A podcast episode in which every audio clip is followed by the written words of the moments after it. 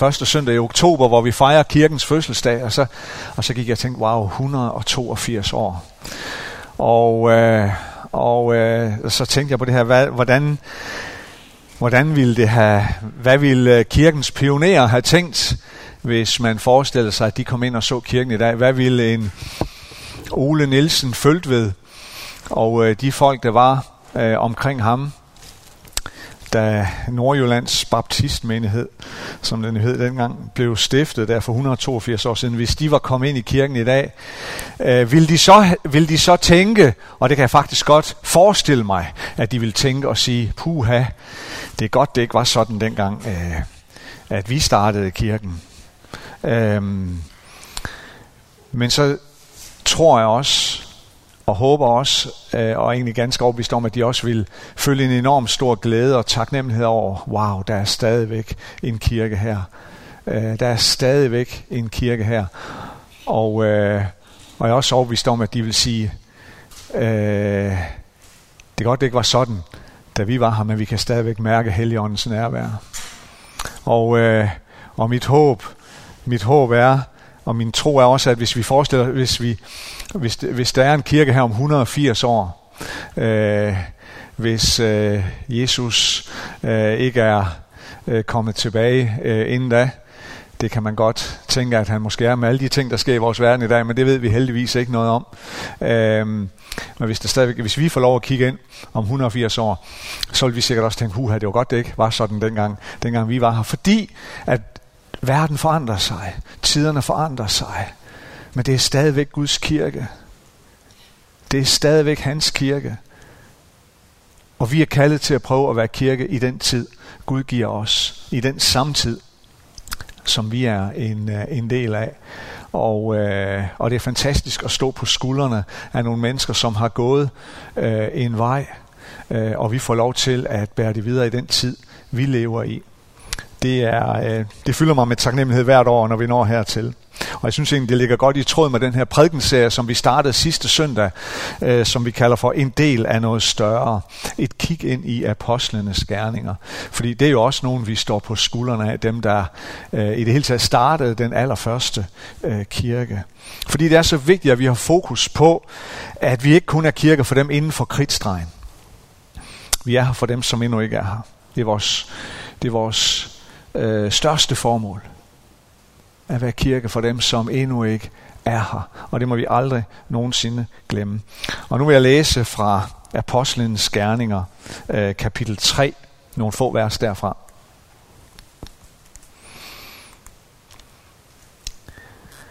Peter og Johannes gik op til templet ved bedetimen den 9. time. Der kom man bærende med en mand, som havde været lam fra mors liv. Ham satte man hver dag ved den tempelport, der kaldes den skønne, for at han kunne bede om en almisse af dem, der gik ind på tempelpladsen. Da han så Peter og Johannes på vej ind på tempelpladsen, bad han dem om en almisse. De så begge fast på ham, og Peter sagde, se på os. Han så spændt på dem i forventning om at få noget af dem. Men Peter sagde, sølv eller guld har jeg ikke, men jeg giver dig, hvad jeg har. I Jesu Kristi Nazareans navn, stå op og gå. Og Peter greb hans højre hånd og rejste ham op. Og straks blev han, hans fødder og ankler stærke. Han sprang op og kunne stå og gå, og han fulgte med dem ind på tempelpladsen, hvor han gik rundt og sprang og priste Gud. Og hele folket så ham gå rundt og prise Gud, og de genkendte ham som den, der plejede at sidde ved den skønne port i templet for at få almisse. Og de blev slået af forundring og var ude af sig selv over det, der var sket med ham. Manden holdt sig op af Peter og Johannes, og hele folket stemlede forundret sammen om dem i Salomos søjlegang. Kan bare tak for ordet. Tak for det ord, hvor I du åbenbarer dig selv. Det du har givet os at bygge vores liv på. Tak for for stedet her, for kirken her. Tak fordi det er din kirke, og tak fordi du har bygget på den igennem alle årene. Og tak fordi, at vi må få lov til at være medarbejdere. Medarbejdere og bygge sammen med dig. Amen. Det her det er sådan, øh, en af de her første øh, mirakler, som er nedskrevet, øh, som sker ved apostlenes øh, hænder, øh, efter at Jesus øh, rent fysisk har forladt dem og far til himmels.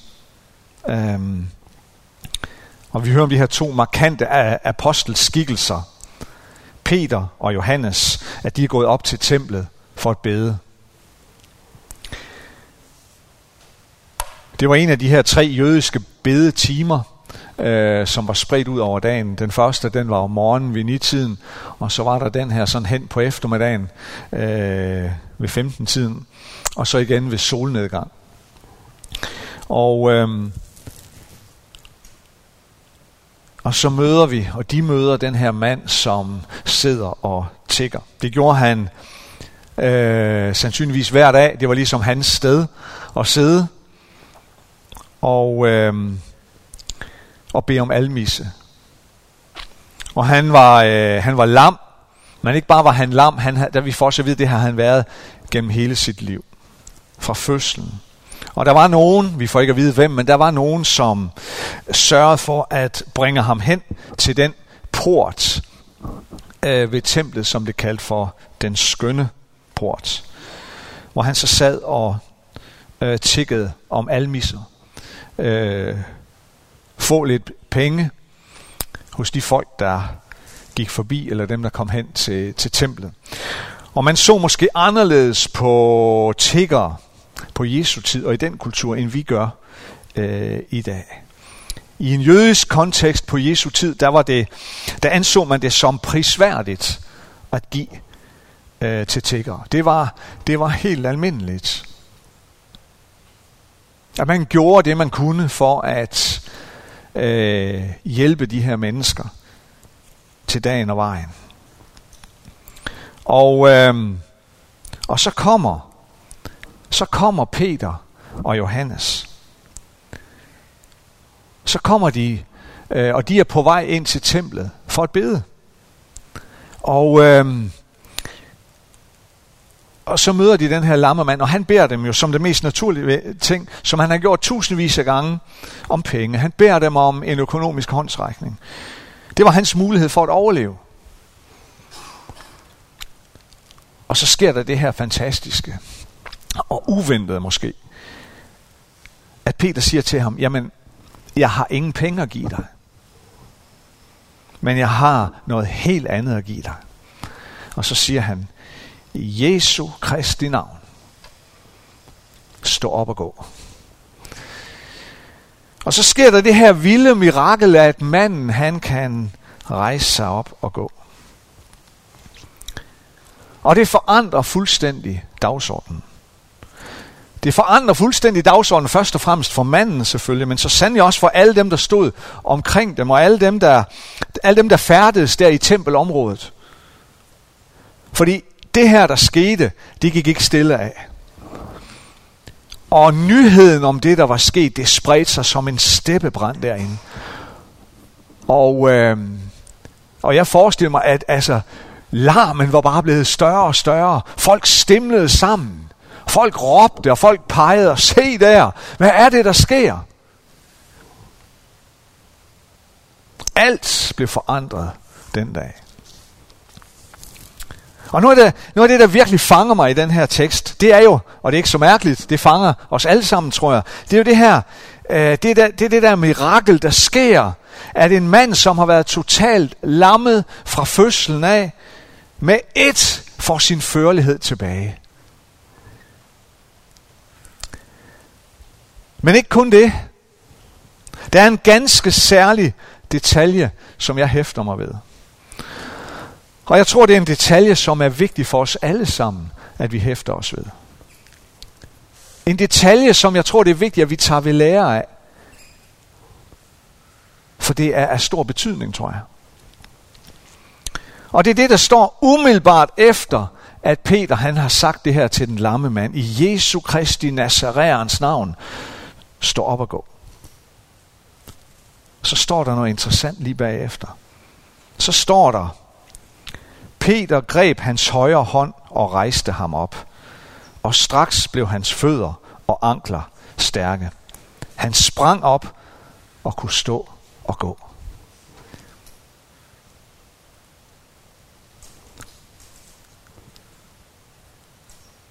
Vi skal lægge mærke til, hvad der står. Eller måske lad os, lad, lad os prøve først og fremmest at lægge mærke til, hvad der ikke står. Der står ikke, da Peter så, at hans fødder og ankler blev stærke,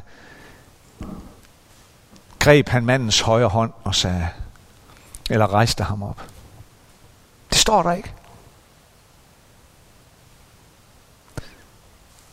Der sker noget andet. Der står, at Peter udtaler helbredelse over manden i Jesu navn. Men det er faktisk ikke der, at vi rent synligt kan konstatere, at manden er helbredt. Det sker først nogle ganske få sekunder senere. Men jeg tror, de der få sekunder er vigtige. Fordi jeg tror, der ligger en dyb hemmelighed begravet i det her. Det sker først i det øjeblik, at Peter rækker sin hånd frem mod den lamme og tager hans højre hånd og hiver ham op og stå. Først der kan det konstateres rent synligt, rent fysisk, at helbredelsen sker. Straks blev hans fødder og ankler stærke da Peter hiver i ham. Er den detalje nu så vigtig? Ja, det synes jeg, den er. Fordi Peter, han står ikke og venter på, om der nu sker noget, efter han har talt helbredelse over manden. Allerede inden han ser, om der rent faktisk er sket noget,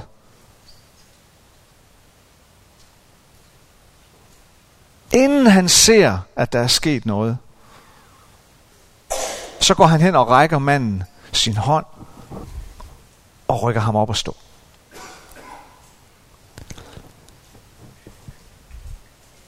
Jeg kan ikke lade være med at tænke på, om jeg ville have gjort det.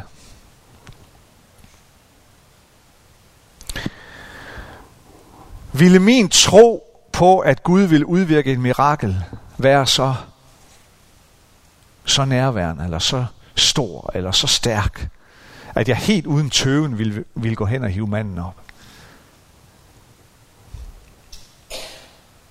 Sandsynligvis ikke. Det må jeg være ærlig og bekende. Jeg ville nok være så fyldt med bange anelser. Hvad nu hvis? Hvad nu hvis der ikke sker noget? Hvad nu hvis, hvad nu hvis, at jeg hiver ham op, og så slipper, og så synker han fuldstændig sammen, fordi han simpelthen ikke er blevet helbredt.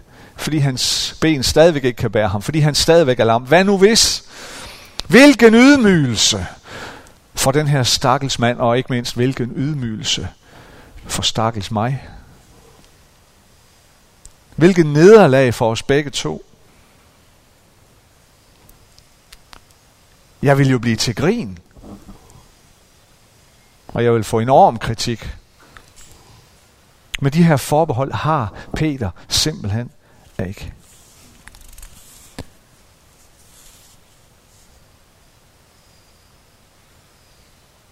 Han venter ikke på at se noget fysisk resultat, inden han handler. Han er så overbevist om, at Gud allerede har gjort det. Så derfor går han resolut hen og hiver manden op, inden han kan se det mindste tegn på helbredelse. Måske er vi netop herinde og, og, øh, og rører ved noget centralt. Måske er vi inde og rører ved kernen i selve det spørgsmål, som jeg i hvert fald kan gå og tumle med øh, i mit liv. Hvorfor oplever jeg så lidt af den af den dimension i mit liv? Hvorfor, hvorfor oplever jeg så lidt af den kraft, som jeg sådan længes efter at se? Hvorfor, hvorfor ser jeg egentlig så lidt af det i mit eget liv? Hvorfor kan jeg bringe så lidt af den forvandling til andre mennesker, som jeg jo kan se, og som jeg kan læse i nærmest hver eneste side i Bibelen, at den er tilgængelig for os mennesker. Hvorfor oplever jeg så lidt af den dimension? Måske er svaret lige netop i den lille detalje, som vi læser om i teksten her. Måske er den fundamentale forskel på den ene side Peter og Johannes,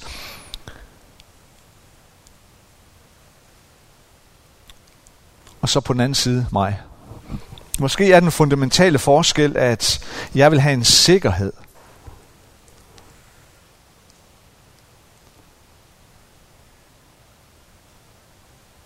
Jeg vil have en sikkerhed for, at det sker, før jeg tror. Men det behøver Peter og Johannes ikke.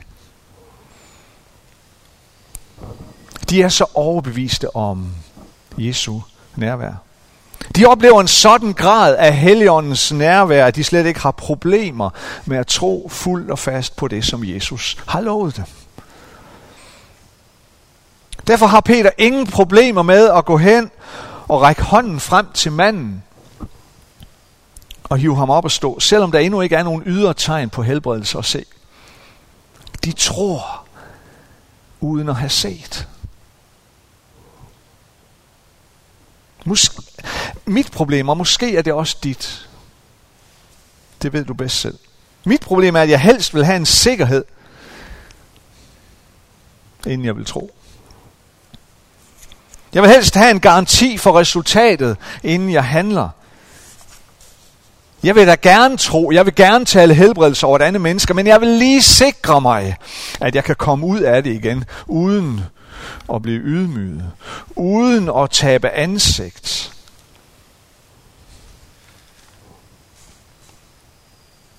Jeg vil også gerne give.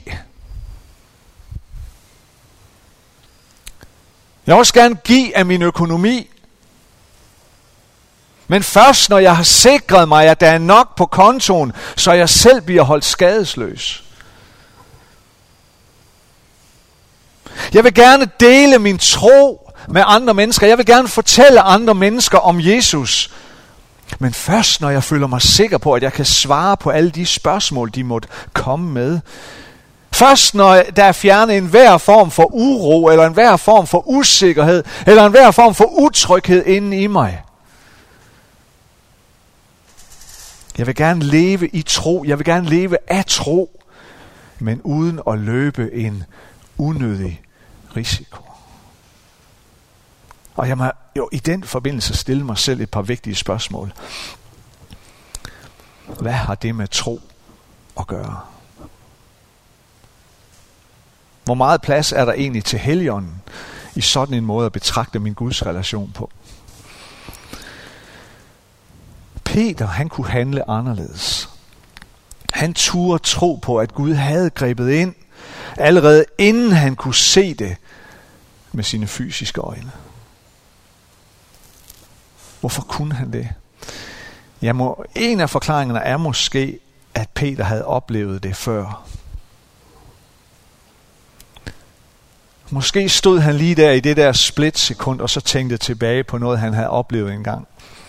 Der var jo en gang, jeg kan huske en sen nattetime, hvor jeg sad i en båd, og vandet var i oprør. Og mig og mine venner kæmpede med stormen. Og pludselig så jeg Jesus komme gående på vandet. Og Jesus inviterede mig ud på vandet. Men det var jo først i det øjeblik, at jeg trådte, satte den første fod, den ene fod ud over reglingen og, ud på, og trådte ud på vandet. Det var jo først der, jeg mærkede, at vandet kunne bære mig. Jeg har set det før. Jeg har set det før, at Jesu helbredende kraft samarbejder med mig. Og samarbejder med min måde at forvalte troen på.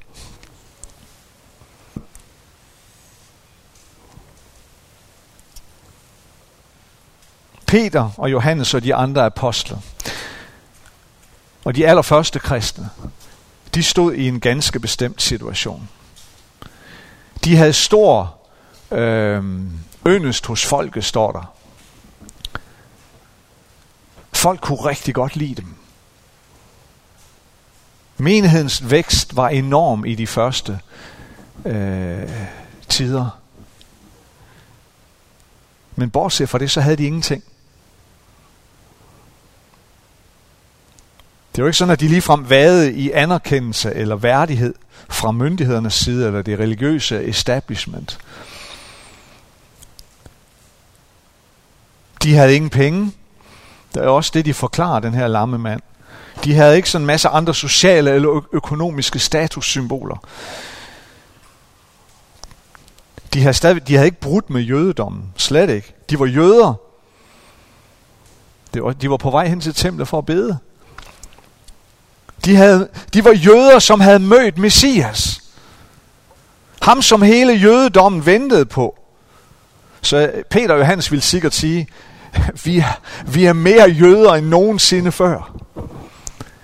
For vi har mødt ham, vi venter på.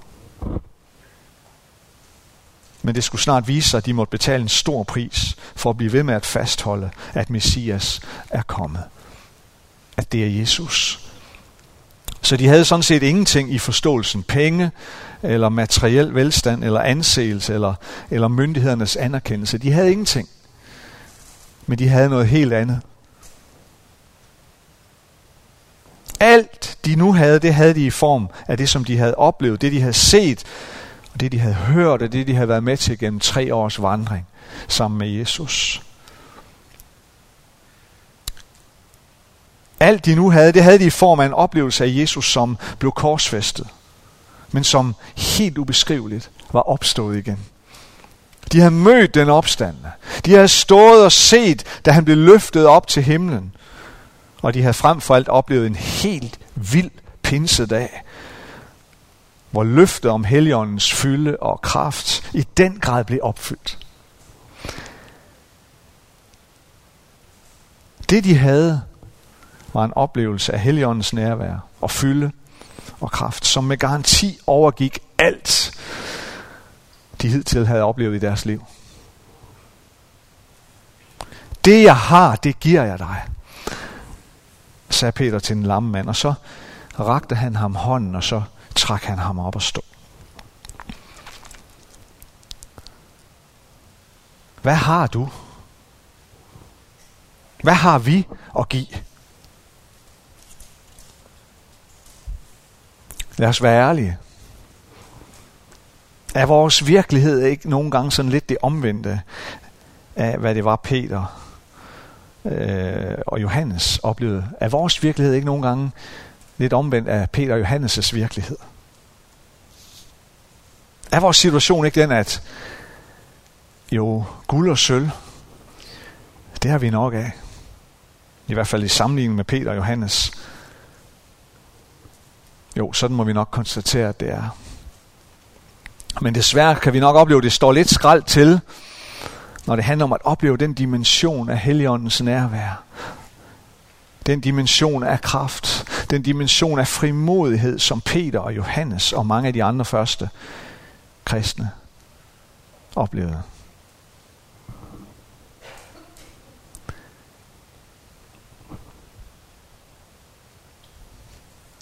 Men nu er budskabet i den her tekst, den, den er jo ikke, at hvis, at hvis du har det ene, så kan du umuligt have det andet. Det er ikke det, vi får at vide. Nøglen skal findes et andet sted.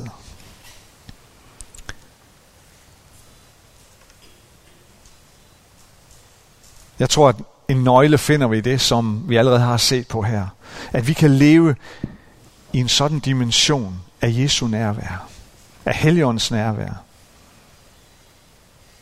At vi har en tro på, at Gud både kan og vil gribe ind i enhver situation, allerede inden vi har set det ske. Det er muligt. Og det er et kald til hver eneste en af os. Det er muligt at tro på, at Gud både kan og vil gribe ind, allerede inden vi har set det ske. Den anden nøgle, tror jeg, det er det her med, det jeg har, det giver jeg dig. Hvad har du? Og vil du give det? Vil du give det fra dig? Når vi læser evangelierne, så kan vi blandt andet høre om, hvordan mere end 5.000 mennesker en dag blev bespist, fordi en lille dreng gav sin madpakke, der bestod af to små fisk og fem små brød. Det gav han til Jesus. Det var en lille dreng, som kom til Jesus og sagde, det jeg har, det giver jeg til dig.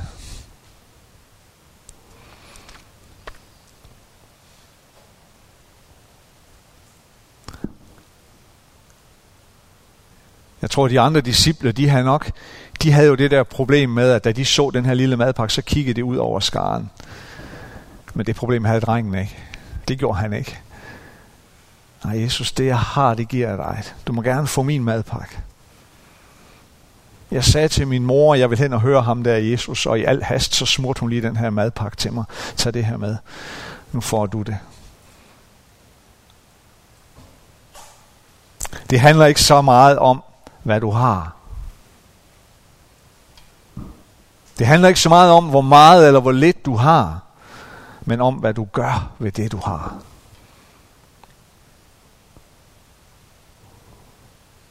Det er efterfølgelsen, det handler om. Vil jeg følge efter Jesus? Vil jeg give det, jeg har?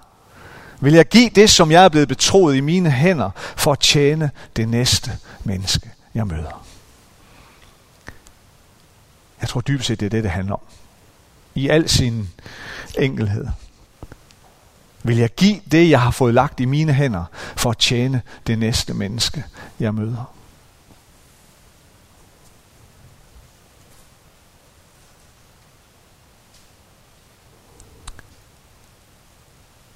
Jeg tror, vi kan genkende den her længsel efter at se noget af det her i vores liv ske. Og få lov at se noget af det, som Peter og Johannes oplevede, det som vi kan læse om i teksten her. Jeg tror, vejen derhen, den går igennem, at jeg altid og til enhver tid vil være villig til at give det, jeg har. Hvad jeg har, det giver jeg dig. Vi har alle sammen noget at give. Vi er alle sammen blevet noget betroet. Vi har alle sammen fået noget lagt i vores hænder. Det handler ikke om størrelsen, mængden, volumen, effekten, men det handler det handler om, om det, der er herinde. Det handler om mit hjerte. Det handler om min villighed. Vil jeg give det, jeg har? Lad os bede sammen.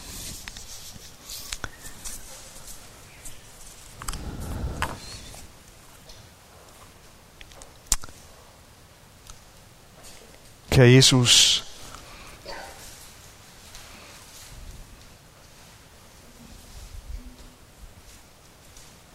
du har velsignet os med så mange ting, så mange gaver.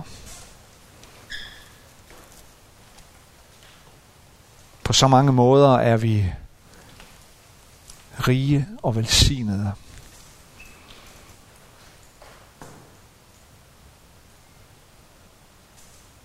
Jesus, vores længsel, det er at se mennesker, der endnu ikke føler sig velsignet af dig. Forvandlet. Se dem opleve velsignelsen af dit nærvær. Se dem blive helbredt, både i ånd og sjæl og læme fordi du kommer dem nær. Vi ved også godt, Jesus, at du har lagt det i vores hænder. Du har givet os kaldet, Jesus, til at række hånden frem mod dem og trække dem op.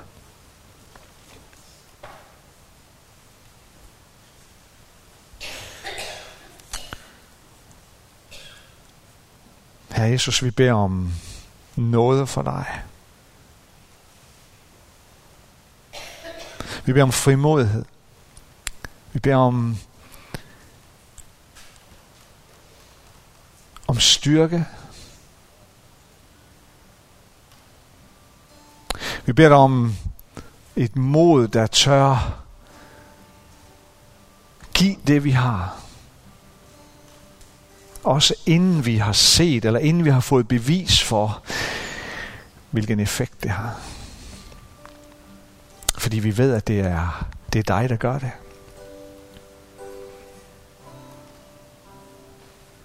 Her nu kommer vi til dig, og vi vil... Øh, vi vil bare strække vores hænder frem mod dig. Og vi beder dig om, at du deri lægger det, du ser, vi trænger til. Det mål af frimodighed, det mål af af tro.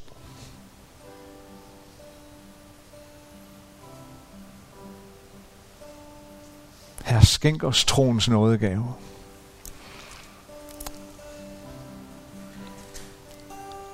Så vi tør tro på det, vi endnu ikke har set med vores fysiske øjne. Så vi tør tro på effekten af det, vi giver, fordi vi tror på, at det er noget, vi giver videre fra dig. Og at vi gør det, fordi du beder os om det.